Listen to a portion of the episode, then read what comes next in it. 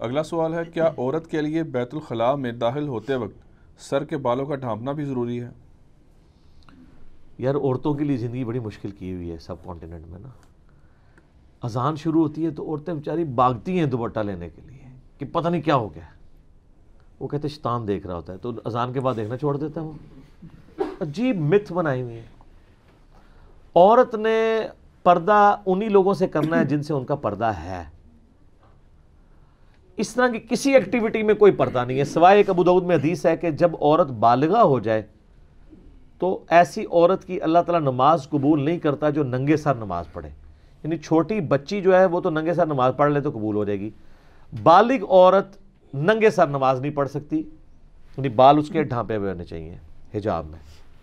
اس حدیث کو لوگوں نے مس یوز بھی کیا۔ اس حدیث کو لوگوں نے مس یوز بھی کیا ہوا ہے۔ کہ جو بالغہ عورت ننگے سر پھرتی ہے وہ نماز پڑھے بھی تو قبول نہیں ہوتی۔ وہ دوئے پہ ٹور پہ حالانکہ اس کا تعلق سطر کے ساتھ تھا۔ تو اس پہ ہم نے کلیریفکیشن دی وہ کلپ مارا نے لاکھ سے بھی اوپر چلا گیا۔ ڈیڑھ ملین ڈیڑھ بلین ہو چکا ہے وہ۔ تو میں نے کلیریفائی کیا تھا۔ یہ بھی اسی طرح کی مت ہے۔ وہ کہتے ہیں واش روم میں جائے تو سر ڈھانپ کے جائے۔ اچھا جی چلی گئی۔ اب اس نے اگر غسل کرنا ہے تو کیا کرے؟ سر ڈھانپ کے کرے۔ ادھر اس کو کون دیکھ رہا ہے؟ اس طرح ضروری ہے کہ وہ اندر جانے سے پہلے دعا پڑھے چاہے مرد ہے یا عورت۔ صحیح بخاری میں حدیث ہے، دعا پڑھیں گے، اللہم انی اعوذ بکا من الخبث والخبائث اے اللہ، میں شریر جنوں اور جننیوں سے تیری پناہ میں آتا ہوں۔ اور باہر نکل کے دعا پڑھے غفرانک اے اللہ، تو میری مغفرت فرما۔ ٹھیک ہے؟ ظاہر ایک تکلیف سے آپ گزرے ہیں نا۔ یہ واش روم کی تکلیف آپ کو یہ یاد دلاتی ہے کہ اگر آپ کا پیشاب بند ہو جائے یا آپ پیشاب نہ نکال سکیں۔ تو کس تکلیف سے گزر رہے ہیں؟ تو یہ ایک چھوٹی سی دنیا کی تکلیف ہے۔ آخرت کی عذاب تو بہت بڑا ہے۔ تو اسی لیے غفرانک ہم کہتے ہیں۔ اللہم اجرنی من النار۔ آمین۔ تو یہ باتیں بالکل غلط ہے اسی طریقے سے مشہور ہے کہ اذان شروع ہو جائے تو آپ واش روم نہیں جا سکتے۔ جناب، اذان سننا یا کسی ایک اذان کو سننا اور اس کا جواب دینا سنت ہے۔ باقی اذانوں کا تو ویسے ہی ضروری نہیں۔ اور پیشاب کرنا تو فرض ہے، کیونکہ جان بچانا فرض ہے۔ اذان شروع ہے، آدھی ہے، ہوئی ہے، نہیں ہوئی ہے۔ سب سے پہلی پرائرٹی آپ کی پیشاب ہے۔ حتیٰ کہ صحیح مسلم میں حدیث ہے کہ اگر کسی کو سخت پیشاب آیا ہو، تو اس کی نماز ہی نہیں ہوتی۔ تو وہ نماز اس کی ہوگی نہیں، وہ جماعت بھی چھوڑ دے گا، پہلے اس سے فارغ ہوگا۔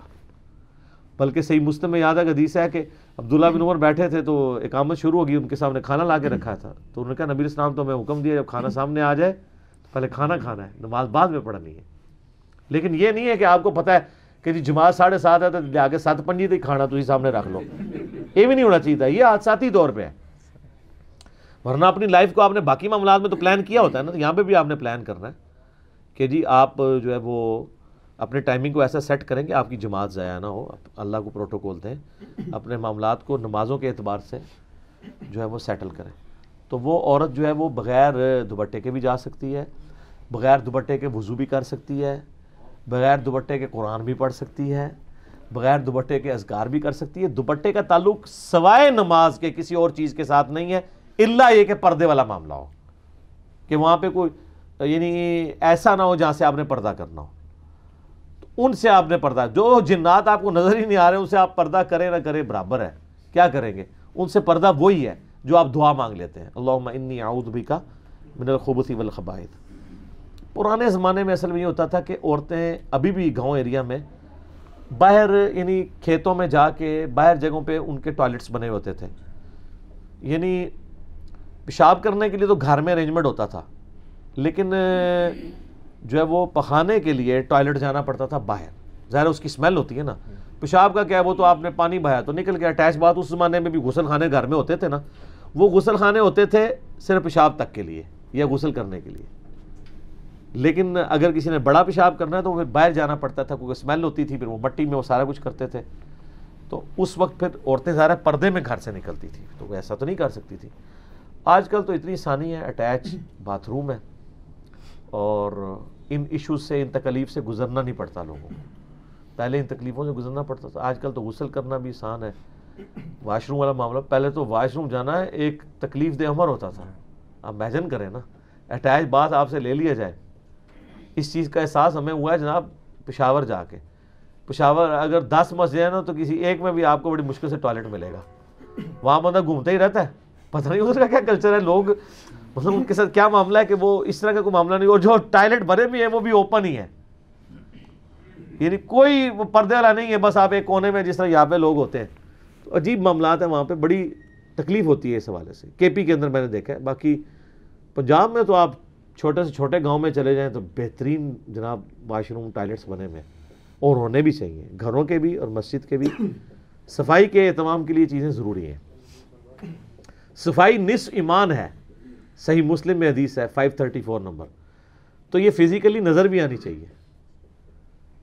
یہ صرف صحیح مسلم میں لکھی نہ رہ جائے، نظر آئے کہ صفائی نصف ایمان ہے۔ ٹھیک ہو گیا۔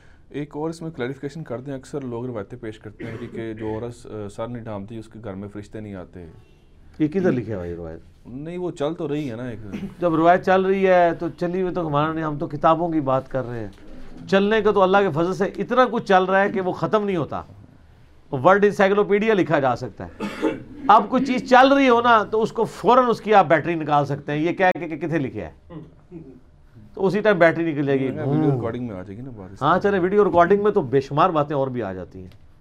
ٹھیک گیا۔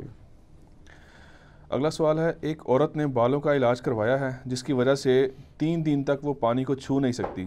ایسی صورتحال میں وہ عورت وضو اور غسل کی جگہ صرف تیمم کر سکتی ہے؟ سر تین دن تو بہت تھوڑے ہیں۔ تیس سال تک بھی وہ کر سکتی ہے۔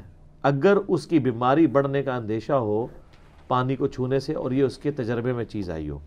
یا کوئی پریزگار ڈاکٹر بتا دیں۔ یہ نہیں ہے کہ ایک عام ڈاکٹر ہے وہ کہ تیمم شروع کر دیں آپ، وضو چھوڑ دیں۔ جس نے خود بھی نماز نہیں پڑھی، اس کو کیا ہے؟ یہاں کئی لوگ ہو جاتے ہیں نا، وہ جی چھڑ دو چھڑ دو۔ بیٹھ کے نماز پڑھیں جی۔ اور جی آپ کے گھٹنے کا مسئلہ، آپ بیٹھ کے نماز پڑھیں۔ حالانکہ وہ مسئلہ اس نوعیت کا نہیں ہوتا، لیکن بعض اوقات واقعی ہوتا بھی ہے۔ دو تین ڈاکٹر سے ایکسپرٹ اوپینین لے لیں، کیونکہ اگر آپ بیٹھ کے نہیں پڑھیں گے، پھر وہ درد پروسیڈ کر کے ہمیشہ کے لیے ہو جاتی ہے۔ وہ ضرور کریں۔ لا یکلف اللہ نفسا الا وسعها اللہ تعالیٰ کسی جان پہ ظلم نہیں کرتا، اللہ تعالیٰ کسی جان کے اوپر بوجھ نہیں ڈالتا اتنا ہی سوائے اتنا ہی جتنا وہ برداشت کر سکتا ہے۔ تو یہ اس کے تحت آپ جب چاہیں، جس وقت چاہیں، شریعت کی پابندی کو اویل کر سکتے ہیں۔ اور میں نے تو پچھلی دفعہ الموتا امام مالک کی روایت بھی تو بتائی تھی نا اس حوالے سے کہ نبی صلی اللہ علیہ وآلہ وسلم نے فرمایا کہ اگر دس سال تک بھی کوئی مٹی سے تیمم کر کے نماز پڑھتا رہے تو اللہ نے میری امت کے لیے مٹی کو پاک کر دیا بشرطے کہ پانی نہ پائے۔ پانی پائے گا تو پھر نہیں۔ پانی پانے سے مراد یہ ہے کہ پانی فزیکلی پائے یا فزیکلی تو پا سکتا ہے، لیکن اس کو استعمال میں لانے میں بیماری کے بڑھنے کا اندیشہ ہے۔ تو وہ بھی پانی پہ قدرت نہیں پائے ہوئے۔ تو وہ بھی تیمم کر سکتا ہے۔ صورت المائدہ میں تیمم کا طریقہ ہے کہ دونوں ہاتھ پہلے مٹی میں مار کے چہرے کا مسا کریں گے اس کے بعد دونوں ہاتھوں کا کریں گے کونی سمیت ٹھیک ہے۔ علی بھائی اس میں ضمن ایک چیز بتا دیں جو اسپیسیفک سوال کے مطابق اس میں بالوں کا ذکر آیا تو کیا صرف ایک رکن کو نہیں چھوڑ دینا بہتر؟ باقی وضو بھی تو کیا جا سکتا نہیں وہ کہہ رہے ہیں پانی کو ہاتھ لگانے سے منع کیا۔ ہے اچھا۔ ہاں ہو سکتا ہے بعض اوقات ہاتھ کو پانی لگنے سے کوئی ریئیکشن ہو جاتا ہو۔ تو اگر صرف بالوں کے لیے منع کیا ہوا ہے تو باقی جسم کو کر لے اور سر والا جو مسئلہ ہے وہ اشارے سے کر لیں۔ ٹھیک ہے؟ پھر تو آپ یہ کر سکتے ہیں۔ اب پھر آپ تیمم نہیں کریں گے۔ جب کسی ایک رکن کا ایشو ہونا یا کسی خاص جگہ کا جیسے زخم ہوا ہے اور پٹی باندھی ہوئی ہے پھر آپ تیمم نہیں کرنا۔ صرف اس ایریے کو آپ نے پانی سے نہیں دھونا۔ آپ ایک ہاتھ سے وضو کر لیں۔ اگر آپ کی بائیں ہاتھ کی انگلی ہے یا دائیں کی زخمی ہے تو اسی سے وضو کر لیں اور وہاں پہ بس ایسے اوپر ہلکا سا ہاتھ پھیر دیں۔ باقی کو آپ سارا دھوئیں۔ یہ نہیں کہ آپ تیمم پہ شفٹ کر دیں گے۔ تیمم پہ آپ اس وقت شفٹ کریں گے جب ان جگہوں کے اوپر پانی لگانے سے آپ کی بیماری بڑھنے کا اندیشہ ہو، پانی کو ہار لگانے سے بیماری بڑھنے کا اندیشہ اور بعض اوقات یہ ہوتا ہے کہ آپ وضو تو کر سکتے ہیں، لیکن آپ غسل نہیں کر سکتے پانی سے۔ سر پہ پانی ڈالنے سے آپ کی بیماری بڑھنے کا اندیشہ ہے۔ تو اس میں بھی پھر یہ ہے کہ آپ باقی جسم پہ اگر ڈال سکتے ہیں تو باقی جسم پہ نہا لیں، سر پہ مسا کر لیں۔ لیکن پورے جسم پہ نہیں نہا سکتے، پھر آپ غسل کریں گے ہی نہیں۔ پھر آپ تیمم کریں گے۔ علی بھائی، اگلا سوال ہے، ایک عورت کا انتقال ہو گیا ہے اور اس نے بہت سارا سامان جہیز کی فارم میں چھوڑا ہے۔ ان چیزوں اور دیگر استعمال کی چیزوں کا کیا کریں؟ دیکھیں جی جہیز میں جو چھوڑا ظاہر ہے اس کی مالکن ہے نا۔ شادی کے بعد عموماً جو عورت کو زیورات بھی ملتے ہیں، خاوند کی طرف سے یا اپنے میکے کی طرف سے یا اپنے سسرالیوں کی طرف سے، اس کی مالک تو وہی عورت ہوتی ہے۔ اور زکوٰۃ بھی اسی نے دینی ہے۔ خاوند تو کرٹسی میں دے رہا ہوتا ہے۔ کہتے ہیں کہاں سے دے، وہ کماتی نہیں ہے۔ سر، زیور کو تڑائے اور دے۔ جب تک وہ دے دے کے ساڑھے سات تولے تک نہ پہنچ جائے، ساڑھے سات سے جب کم ہو جائے، پھر زکات بھی کوئی نہیں جوڑ کے رکھے۔ جیسے ہی ساڑھے سات تولے پہ پہنچا، زکات شروع، پلنٹی شروع، وہ خامن دے رہا ہوتا ہے کرٹسی میں۔ اصولاً اس کو دینی ہے۔ تو مالک وہ ہے، مرنے کے بعد اس کی وراثت تقسیم ہوگی۔ اور اگر اس کی اولاد نرینہ نہیں ہے تو اس مرنے والی عورت کے بہن بھائیوں کو بھی وراثت کا حصہ جائے گا اور اگر اولاد نرینہ ہے، پھر اولاد میں اور اس کے ماں باپ میں اور اس کے خامن میں تقسیم ہوگی۔ ماں باپ نہیں ہے تو پھر باقی اس طرف تقسیم ہوگی۔ جہیز کی مالک عورت مرنے کے بعد اس کی جداد اسی طریقے سے تقسیم ہوگی۔ اب بعض اوقات یہ ہے کہ اس کی چوڑیاں آ گئی ہیں، کوئی لپسٹک آ گئی ہے کوئی چوڑی دان آ گیا ہے، کوئی ڈریسنگ ٹیبل آ گیا ہے، ظاہر ہے ان سب کی ورت لگوانی ہوگی۔ ان ساری چیزوں کو لیکوڈیٹ کرنا ہوگا۔ لوگ کہتے ہیں ایک مکان ہے جی ان کے کریے۔ بیچے۔ وہ کہتے ہیں، بیچے بھی نہ اور ہمیں وراثت تقسیم کر دیں۔ کیسے کر کے دیں؟ کمرے ایک جتنے نہیں ہوتے، کمروں کی ورت ایک جتنی نہیں ہوتی۔ تو پھر کیا کریں؟ وراثت تقسیم ہونے کے لیے اس کا لیکویڈیٹ ہونا یعنی مال کی شکل میں آنا ضروری ہے۔ اللہ یہ کہ آپ میں سے کوئی غریب ہے تو باقی امیر بہن بھائی اس کے حق میں دستبردار ہو کے اس کو مقام دے دیں۔ لیکن وہ مشکل جاتی ہے ایسے بعض کا تین مرلے کے مکان میں تین تین فیملیاں رہ رہی ہوتی ہیں۔ جب ایک کا کوئی مر جاتا ہے اور وہ وراثت تقسیم ہو تو تینوں بے گھر ہو جاتے ہیں۔ کیونکہ ان کو جو پیسے ملنے ایک مرلے کا مکان تو نہیں وہ خرید سکتے۔ تو پھر وہ تقسیم بھی نہیں کرتے، ادھر ہی بیچ میں وہ کھچڑی پکی رہتی ہے، دوسری تیسری نسل میں جا کے پھر اتنے سارے اس کے وہ نکل آتے ہیں کہ وہ جناب وہ وکیلوں کی نوکری لگی رہتی ہے۔ ٹھیک ہے نا عدالتیں بعد ہی اسی وجہ سے ہیں۔ اتنے بندوں کے سائن ایک بندہ مس ہو جائے، پھر وہ جیسے سانپ کاٹ جاتا ہے نائنٹی نائن میں جا کے پھر زیرو پہ آ جاتے ہیں۔ ایک بندہ بھی غائب ہو جائے۔ بڑی مصیبت ہو جاتی ہے۔ پھر وہ مختار نامے اکٹھے کرتے ہیں، پھر کوئی بعض لوگ دوسرے شہروں میں ہوتے ہیں، بعض دوسرے ملکوں میں چلے گئے ہوتے ہیں۔ بہت عذاب بنتا ہے۔ اس عذاب سے چھٹکارے کا طریقہ یہ ہے کہ فوراً ایگزیکیوٹ کر لیا کریں۔ جیسے ہی آپ لیٹ کرتے ہیں نا، تو یہ پرابلم در پرابلم در پرابلم ہوتے جاتے ہیں۔ ٹھیک ہو